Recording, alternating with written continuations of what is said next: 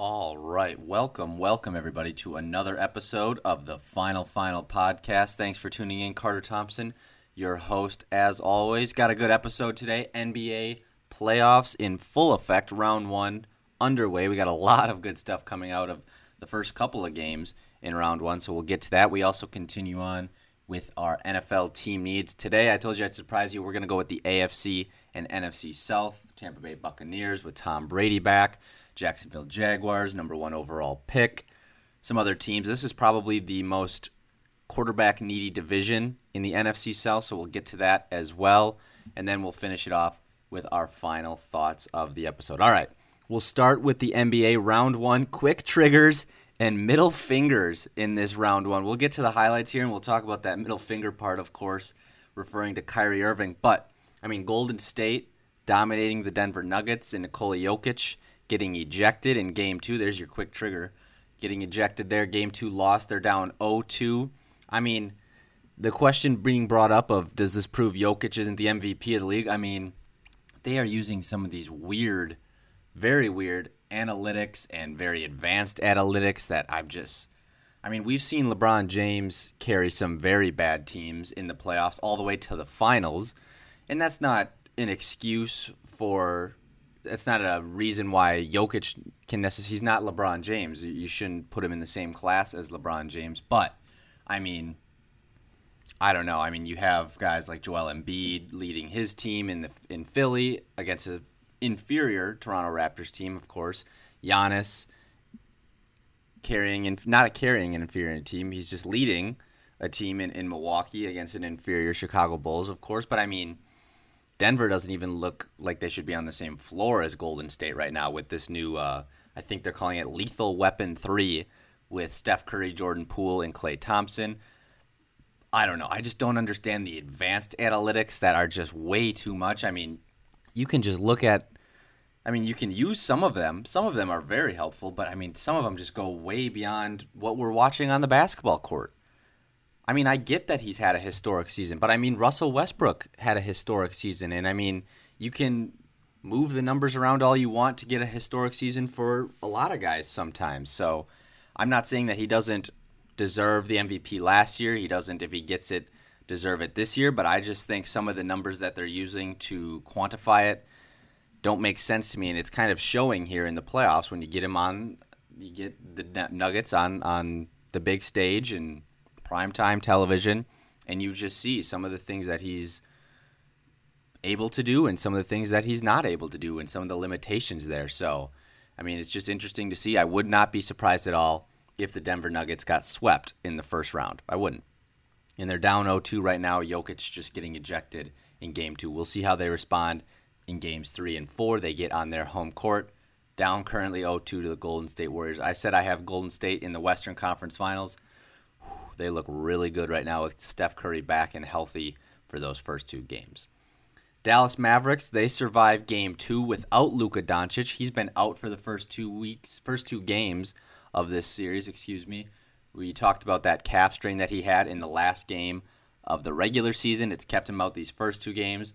Jalen Brunson, starting point guard with Luka out. He had 41 points in game two to tie it up one game apiece. It's looking better for Luka to be back for Game Three when they have to travel to Utah to face the Jazz. I mean, if if Luka's back, I mean, even they the Dallas Mavericks could have won Game One without Luka Doncic. It's what it looked like with Jalen Brunson, Spencer Dinwiddie, Maxi Kleber hitting eight threes in Game Two. I mean, this is this is a much better Dallas Mavericks team than last year when they just they couldn't get past the Los Angeles Clippers and Kawhi and Paul George. And I think when Luka comes back, I think that'll be it for the Jazz. I don't think it'll be a, a 4 1 series, but I think if this goes six, I would take the Dallas Mavericks over the Utah Jazz. So hopefully Luka can come back. We can get him in the second round of the playoffs. But man, the Jazz, too, at the end of, of game two, fighting with each other. It, it looks like they're yelling at each other, missed assignments here. You, you see some of the liabilities of Rudy Gobert when they've got a stretch big on the floor and he has to defend at the perimeter. He's great, of course, in the paint. He's great, of course, inside the three point line, but you can see some of his weaknesses when he has to guard some of those stretch bigs and he still tries to stay in the paint, you leave open some guys for some wide open threes like Maxi Kleber, who hit three in game two. So we'll see what kind. I mean, one of the the rumors going around is head coach Quinn Snyder. Could he possibly be a candidate as the next coach for the Los Angeles Lakers? I mean, he's been coaching the Utah Jazz for X amount of years now, a couple, and they just seem to be stuck at that first, second round playoff exit for years now with kind of the same team. They tried with some moves like Mike Conley bringing in. I mean, they have Donovan Mitchell and Rudy Gobert as their kind of cornerstones on this team, but I, is this kind of the ceiling for them? Can they get any further? Can they get to a conference final? And I'm not sure. And maybe that's something that Quinn Snyder sees too and goes to the Lakers as the head coach. Maybe that's a change they need. Maybe they just need to change a lot of things. But I don't see them surviving this first round series if Luka Doncic comes back in the way that he has played all season. I mean, I think he's a top five MVP contender. I mean, we have our top three, but I think he could have easily been in the top three conversation as well. I don't know. It, it's something that the Jazz. It's not. I don't know if you blow it up necessarily, but I don't know if they've if this their ceiling is a second round playoff exit year after year. So we'll see. But that is some of uh, the exciting first round matchups. I mean, Suns, Bucks, 76ers, Heat, even the Grizzlies kind of cruise through their first game. Not cruise through, but like win where you kind of you, you saw the whole game they were going to win. Like Bucks won by 7. You you really didn't think they were going to lose that first game to the Chicago Bulls. The Suns look good like they did all season. Of course, 76ers already up 2-0 on the Toronto Raptors. The Miami Heat, I believe they're just about to win game 2 over the Atlanta Hawks. I mean, Jimmy Butler going off for 45, probably almost 50 points. I haven't been able to check since I've started this, but so the Heat are up. The Grizzlies, they won a huge. I'm sorry, it was the Timberwolves that won Game One, not not the Grizzlies. Timberwolves win Game One over the Grizzlies, and Game Two going on right now. One of the fun things about this one too is you got Ja Morant's dad and Karl-Anthony Towns' dad having fun on the sidelines watching their their sons play in this series. But that's going to be a fun series. But the Timberwolves, let me repeat that: the Timberwolves got Game One, and they won that one pretty handily. I think over 15 points. So those games through the first ones, and then of course the headliner for round one so far, the Celtics and the Nets. They lived up to that hype in Game One with Jayson Tatum game winning layup as time expired. Incredible team win. If you watched that last possession, it was insane. There could have been so many forced shots between Jaylen Brown in the paint, could have forced up a shot there. Marcus Smart, recently announced Defensive Player of the Year, could have forced up a three with two defenders crashing in on him. Pump faked, got him in the air, could have drove past him, forced up a shot there, and instead passes it to Jayson Tatum. Spin move as time expires layup, just incredible team chemistry all around for for the Celtics there to get that game one win. The big news or the big headline coming out of that game: Kyrie Irving back in Boston. That was another subplot to the series that I forgot to mention as well. But heckling with the fans, he even flipped them the double bird at one point. Of course, we all know this now. And he had this to say in his post game press conference. I'm going to read the whole thing because I think it's uh, it's kind of great how we how he gets to all this and uh, kind of the honesty that comes out of it, and I kind of liked it. So here we go. He goes, so Kyrie Irving says, Look, where I'm from, I'm used to all these antics and people being close by, close nearby. It's nothing new when I come into this building what it's going to be like. But it's the same energy they have for me. I'm going to have the same energy for them. And it's not every fan. I don't want to attack every fan, every Boston fan. When people start yelling here, this is his words again as well. When people start yelling pussy or bitch and fuck you, and all this stuff, there's only but so much you take as a competitor. We're the ones expected to be docile and humble and take a humble approach. Fuck that. It's the playoffs. This is what it is. I know what to expect in here, and it's the same energy I'm going to give back to them. It is what it is. I'm not really focused on it. It's fun. You know what I'm saying? Where I'm from, I've dealt with so much, so coming in here, you relish it as a competitor. This isn't my first time at TD Garden. So what you guys saw, what you guys think is entertainment, or the fans think is entertainment, all is fair in competition. So if somebody's going to call me out on my name, I'm going to look at them straight in the eye and see if they really about it. Most of the time, they're not. For one, I loved this response from Kyrie Irving. Well, a lot of people expect athletes to be outstanding role models and, and take the high road a lot of these times, it's kind of like left the door open for fans to just think they can do, shout, gesture, whatever they want, say whatever they want without consequences or repercussions, which needs to stop. I don't know where fans, not all fans, of course, some fans got this notion that, oh, I'm protected, you're the role model. I can say what I want, you can't respond because you're the guy that everybody looks up to, kind of deal. It, it doesn't work like that.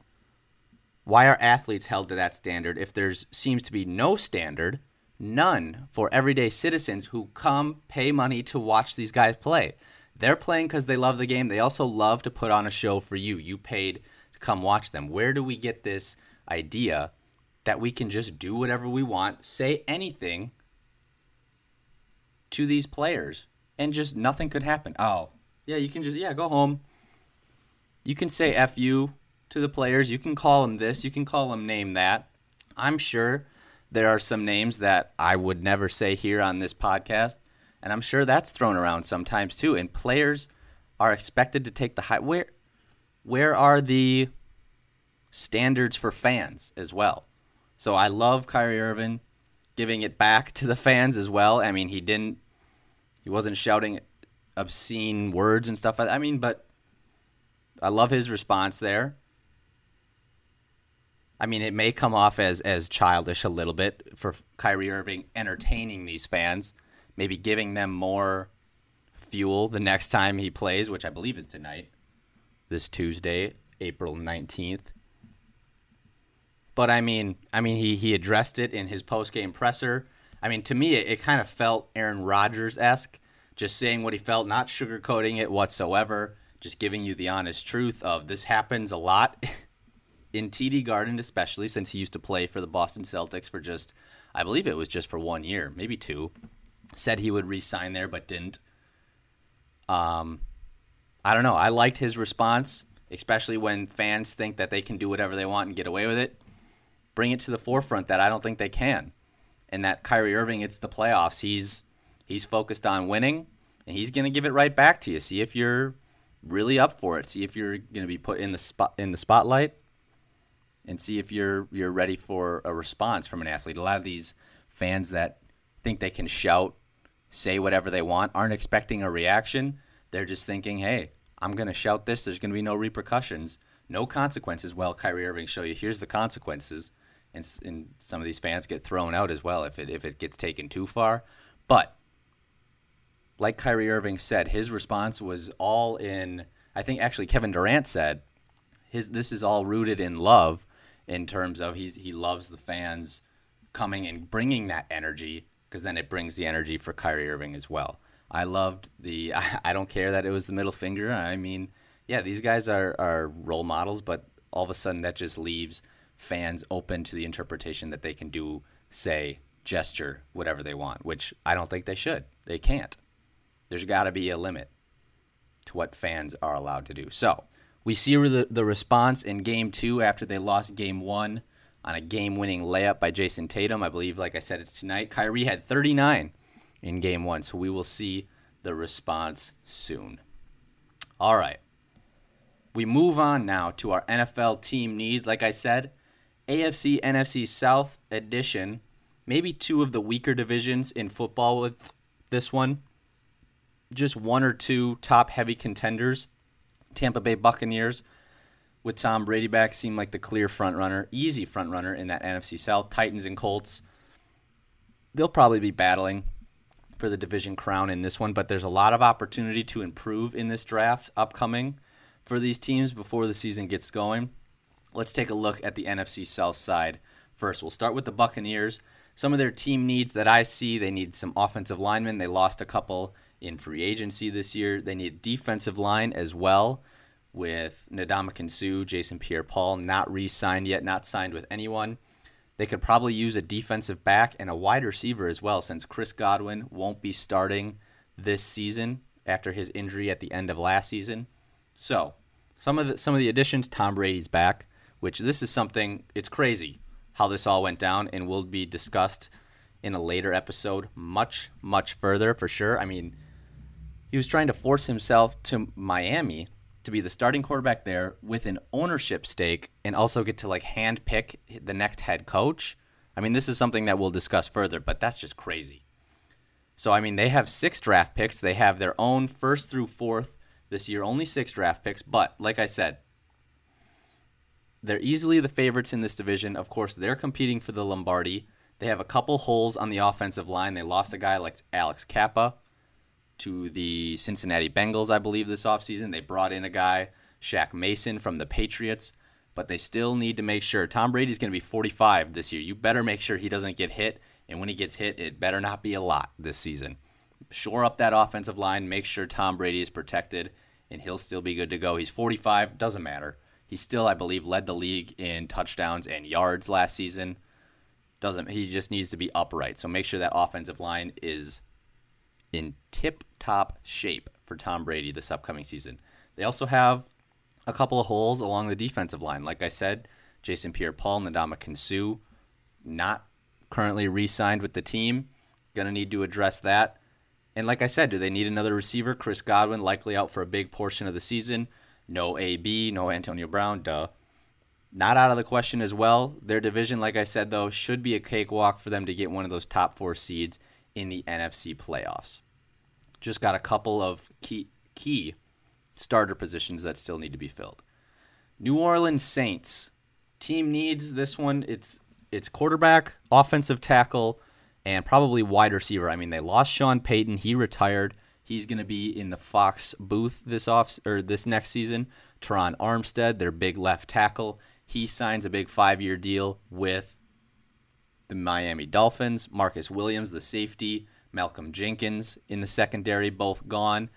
They signed Marcus Maye, the safety. I believe he came over from the Jets. I mean, they have seven draft picks in this draft two firsts, number 16 and 19, and then they have their second through fifth round draft picks as well. The question for the Saints are they done making moves? They got that second first round pick. Are they going to use it now to trade up into the first round, use this new ammo to go get a quarterback? I don't think Jameis Winston is the long term future. So if they love a guy in this class, maybe Kenny Pickett, Malik Willis, do they go get him with these first round picks? They got to get ahead of the Carolina Panthers. We'll talk about them next. If they want one of these quarterbacks, I think that's what I think that's what's happening. I don't think they're done at pick 16 and 19. I think they're going to use them to get ahead of the Carolina Panthers. There's a team that's willing to trade one of its two top 10 picks. That's the New York Giants. They would love to move either pick 5 or pick 7 is what it sounds like. It seems like a perfect match there for the New Orleans Saints and the New York Giants. The Saints then get their quarterback of the future, whether it's Pickett, whether it's Willis. They can compete with Jameis Winston coming off that serious knee injury. That's what I think the Saints are looking to do with this offseason still. That'll be a draft night trade, I'm expecting. And I'm hoping for. That'll just cause chaos, of course. So then the Saints get their new quarterback. That's what I think happens with those two first round picks. If not, they also need a new left tackle like I said, Terron Armstead in Miami. And they also need some more weapons outside of an injured returning Michael Thomas, missed all of last year basically. And Alvin Kamara, he cannot just carry it all on his own. They're just going to wear him out. Get that guy some help, for goodness sake. So, if they decide not to trade those two first round picks, offensive tackle and probably another weapon in the form of a wide receiver, 16 and 19, right in that range for a guy like Chris Olave out of Ohio State, maybe Jameson Williams, the wide receiver out of Alabama coming off an ACL injury. What it sounds like is his ACL is way ahead of schedule, so that could be an option there. Offensive lineman Trevor Penning, the guy out of Northern Iowa, he's just a nasty mauler of a right tackle. He's an option there. Maybe a guy like Charles Cross out of Mississippi State falls there. There's some options if they decide not to trade up and get a quarterback. I think though, this looks like a team that's gearing up to trade up and get their quarterback this season. Carolina Panthers, then, their team needs kind of the same thing. They need a quarterback bad, offensive tackle as well, and probably a corner. They lost Stephon Gilmore this offseason. Haason Reddick signed with the Philadelphia Eagles. They got Donte Jackson a corner, Austin Corbett an offensive lineman, but they only have six picks in this draft. They have their own first round pick, sixth overall. Then they don't have a second and third round pick. for me, it's they need to grab their quarterback at six. If if the Saints trade ahead of them at five, that's fine. You take whoever's left of Kenny Pickett, Malik Willis. If they don't, you get your pick of the litter at quarterback. Whether you like Kenny Pickett, I'm pretty sure Matt Rhule tried to recruit Kenny Pickett to Temple before he moved on to Baylor. Malik Willis is the guy maybe with more upside. Maybe you like him at six as well. They need to grab a quarterback at six. Since, like I said, they don't have a second and third round pick. Otherwise, I feel if they don't fix, fix this quarterback situation, there's going to be a new head coach and GM opening next year in Carolina. I mean, Sam Darnold, they they they tried the experiment. It didn't work out. Is I mean, he had the weapons. He's got DJ Moore, Robbie Anderson. He had Christian McCaffrey for a couple of games, but he had he had the weapons on this team. They had the coaching staff as well, and he isn't getting it done. Wasn't able to stay healthy for the whole year as well.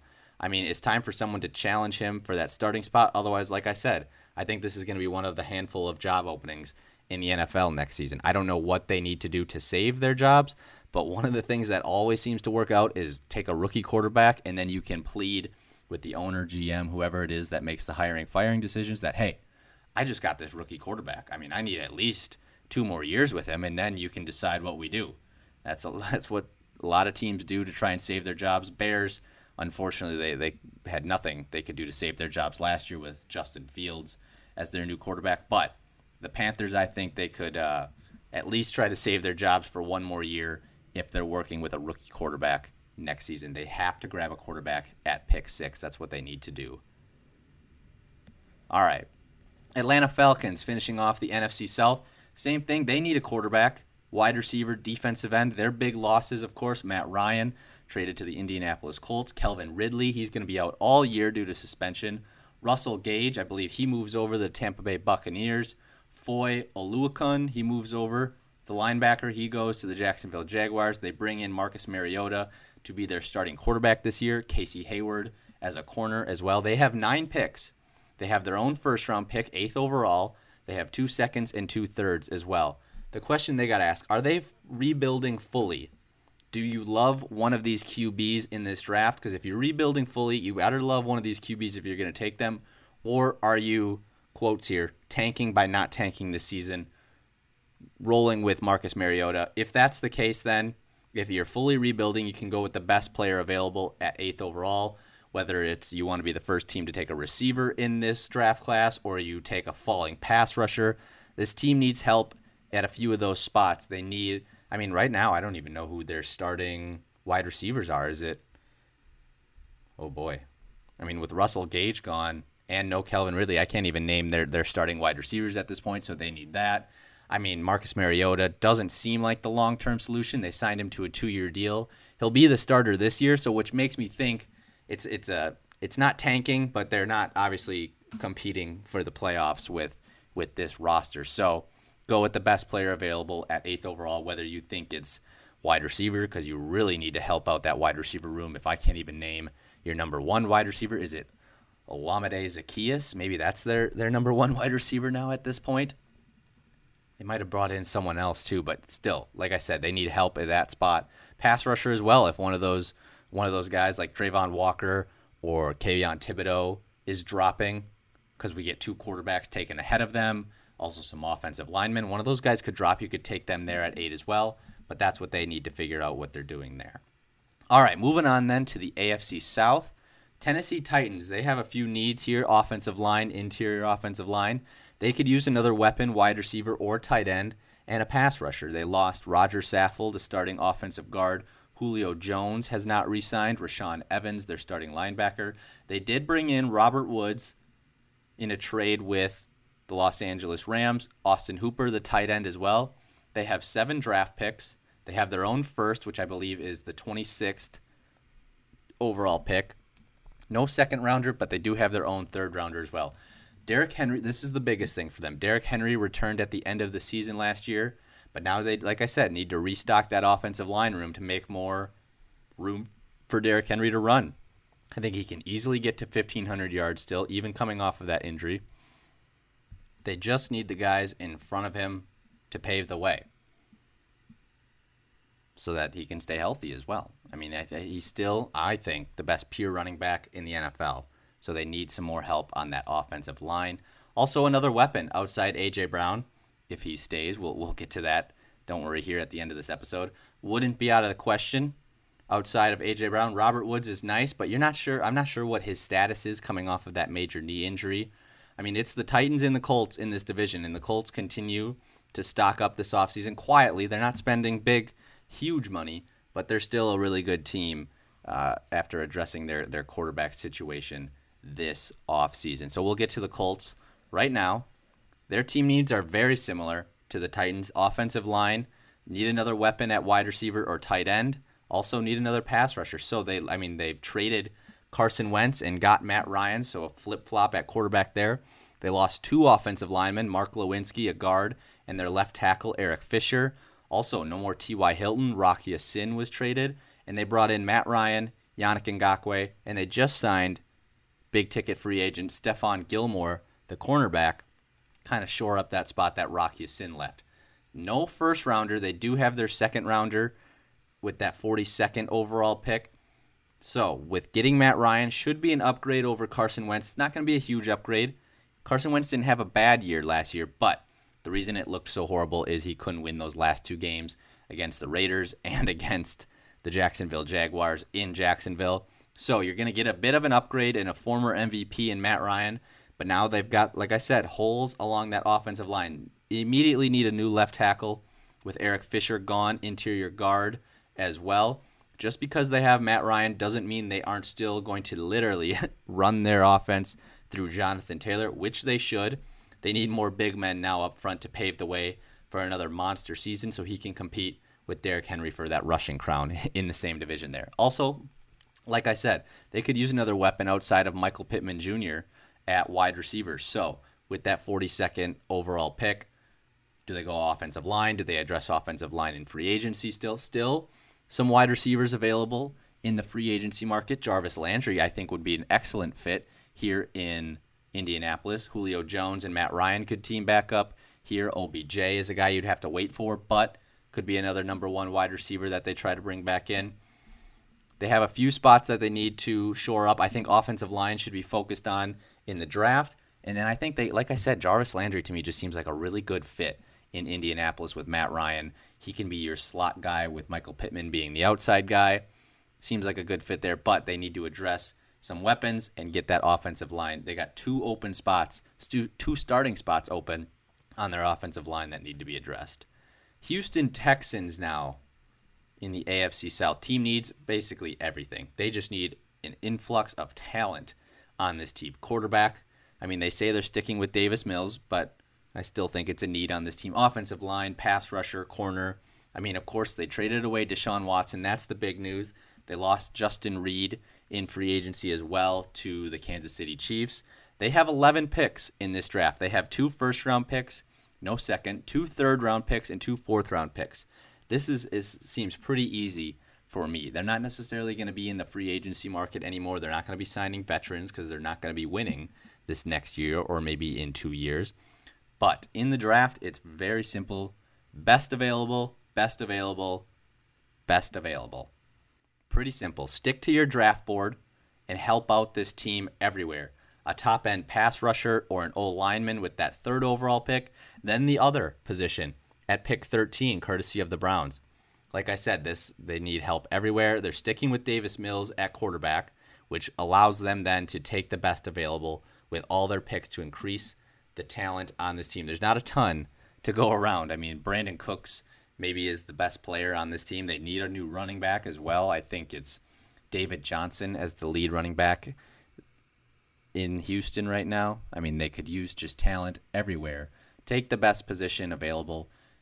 At 13, it could be a corner as well, with maybe Derek Stingley Jr. on the board.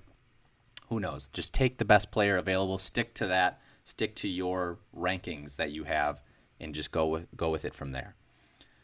All right, then last team from the AFC NFC South for team needs this year, the Jacksonville Jaguars. They need help on the O line, wide receiver. They need some more talent there. Defensive line, of course, as well. They lost DJ Chark, starting wide receiver. He goes to the Lions. Andrew Norwell, a starting offensive guard. They do. They went on a huge spending spree this offseason. Remember, they signed Brandon Scherff maybe a top five offensive guard in the NFL.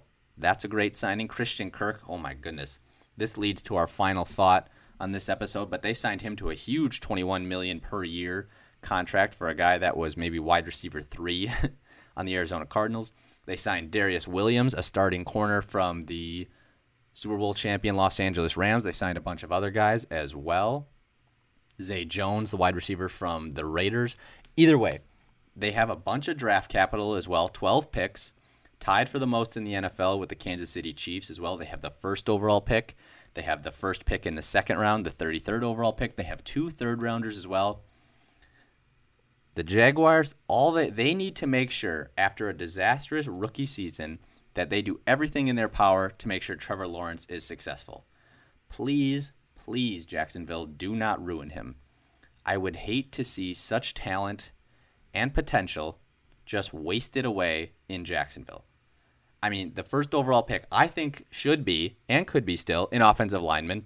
It's trending towards a defensive lineman in terms of Aidan Hutchinson out of Michigan or maybe Travon Walker out of Georgia.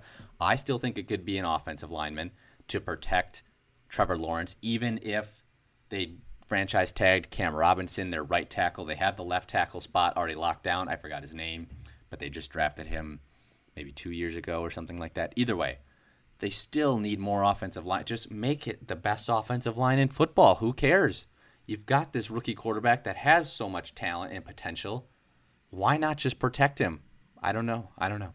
But either way, they need to make sure that Trevor Lawrence makes a huge, not a huge, I guess, a big jump at least in year two under Doug Pederson. Now make sure Trevor Lawrence has everything he needs.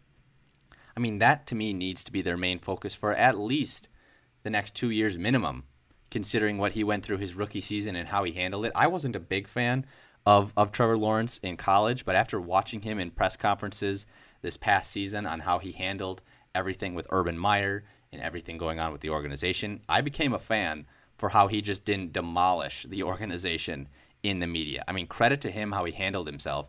Time for them to pay him back this this season. I mean, grab a wide receiver at pick 33 even after signing Christian Kirk. They need more offense on this team. I mean, the Christian Kirk signing is good, but they still need more weapons around him. Hopefully, Travis Etienne, his college buddy running back, comes back healthy this year as well, but still need more weapons at that wide receiver position, even after signing Christian Kirk. $21 million per year. This leads me right into my final thought on this episode of the Final Final podcast. The wide receiver market is exploding this offseason. We've seen it Davante Adams, Tyreek Hill, all these wide receivers getting paid. Is it the Jacksonville Jaguars' fault? I mean, they paid Christian Kirk, who's a good player. Let's not get this wrong. Of course, he is a very good wide receiver, but 21 million per year. He was in the top 5 of wide receiver earnings at the start of this offseason. Now you got guys like DK Metcalf, AJ Brown, Deebo Samuel, Terry McLaurin, all wanting to get paid now with one year left on their rookie contracts, paying them basically nothing. These guys were all not first round picks. They're on four year contracts, not that fifth year option that teams get for drafting players in the first round. These guys were drafted second, third, maybe fourth round. I don't remember where Deebo was drafted. But either way, these guys only have four year contracts. After seeing Christian Kirk, who these four guys that I just named are miles better than Christian Kirk. He's a good wide receiver. Let's not get it wrong, but 21 million for a guy like that. These guys want to get paid now, rightfully, but they are stuck on those rookie contracts. And the question becomes, could we see what happened with Davante and Tyreek happen with any of these guys where if they just don't want to play for the team anymore and want to get paid big money, that they could be traded then to a team that will pay them that 25 million plus closer to 30 million. I mean, A.J. Brown, Deebo Samuel, Titans and 49ers have made cryptic and not so cryptic social media posts about this. I mean, could they actually be traded? I mean, Deebo Samuel, it's been known now that he is very frustrated with how the San Francisco 49ers have been handling his contract. And it's just some organizations don't prioritize paying the wide receiver that much money. I mean, the Chiefs and the Packers, they're moving on from top five wide receivers. Will these teams move on from top 10 wide receivers in A.J. Brown? You could argue some either one of these guys could possibly be top five as well. And I mean, and, and is this the Jaguars' fault? And did they do? I don't think they did this on purpose. I don't think they're smart enough, unfortunately for them, to do this on purpose. But it's working out in their favor because a division rival in the Tennessee Titans could be losing possibly their best player, second best player on the team in AJ Brown because of the contract extension that he wants. I mean, all these wide receivers now getting riled up wanting new deals. I don't think it was on purpose. They had the money to spend at the time to do it, and they gave it to Christian Kirk. They still have money to spend. Good for them. Good for Christian Kirk. Don't ta- I'm not taking anything away from him, but it just changed the wide receiver market because then Davante Adams says, "Whoa, I'm a two-time reigning first-team All-Pro. Christian Kirk, nice player, but he's making 21 million. I need to be making 30 million. I need to be making way more than 21 million. Packers are like, "All right, we're willing to do that." He he didn't want to stay in Green Bay, so they traded Tyreek Hill. Same thing. Chiefs are like, "Yeah, we're not going to pay 30 million. Who will Miami? All right, we'll send you off to Miami then. This all started with the Christian Kirk deal. You could say the DK Hop or the DeAndre, sorry, the DeAndre Hopkins deal is what started. I don't think so. I think teams kind of had the upper hand and knew how that contract was handled. But DK or uh, DeAndre, why do I keep doing that? DeAndre Hopkins making twenty seven and a half million, but that was just new money. He was actually more around the 22, 21 million. But then, as soon as the Christian Kirk deal, all of a sudden that changed it, where these top wide receivers are like, we need to be making way more than that. So now you see these guys like AJ Brown, Deebo Samuel looking to get paid right now. All right. Final, final thought then on this episode of the Final Final podcast. The USFL makes its debut this past weekend. And my, my, my one word for this for this new league is patience. At least what I watched wasn't necessarily the most exciting football off the bat. It takes a little time for these things to get rolling. It starts with the QB play. We need, of course, to have some quarterbacks that are exciting in this league. I believe when it was, oh boy, what was it before the USFL in like 2019 or 2020 before the pandemic hit that shut it down? I forget the league, but it was PJ Walker that was really exciting to watch in that league. And now, of course, he's in the NFL, which was a great story and brought more attention to this other football league. Hopefully, we get that here in the USFL where we get these guys going to the NFL after maybe a season in the USFL. But I think the USFL, like I said, they got to get the QBs right to, to bring up more buzz for this league. But they have the right pieces in place for this to stick around for more than just one season. That's what I want and that's what I hope for a new league like this. We've had it brought up, I think, twice in the past couple, in the past three or four years where we've had a new league, but it, it flamed out after a year. I think the USFL has the right pieces in place for it to stick around for a little bit longer. Their partnership with the NFL as well to test some things out for the NFL before they implement them in the NFL. That's great. That's something that they have going for them to help continue this league for just more than a flame out year. Like I said, though, patience. Give it a chance. I think it's going to work fine. I like it as well, and it's great for a lot of these players in this league for exposure to try and get back to the NFL or just get to the NFL either way. First few games might might have been a little bit rough. Obviously, not a ton of fans in the stands as well. I think it'll pick up. Give it a little time. Hopefully, someone in this league just like lights it up, goes on fire, can get to the NFL, brings a little bit more of that excitement to this league. All right. That is all I have for you on this episode of the Final Final podcast. Thanks for tuning in.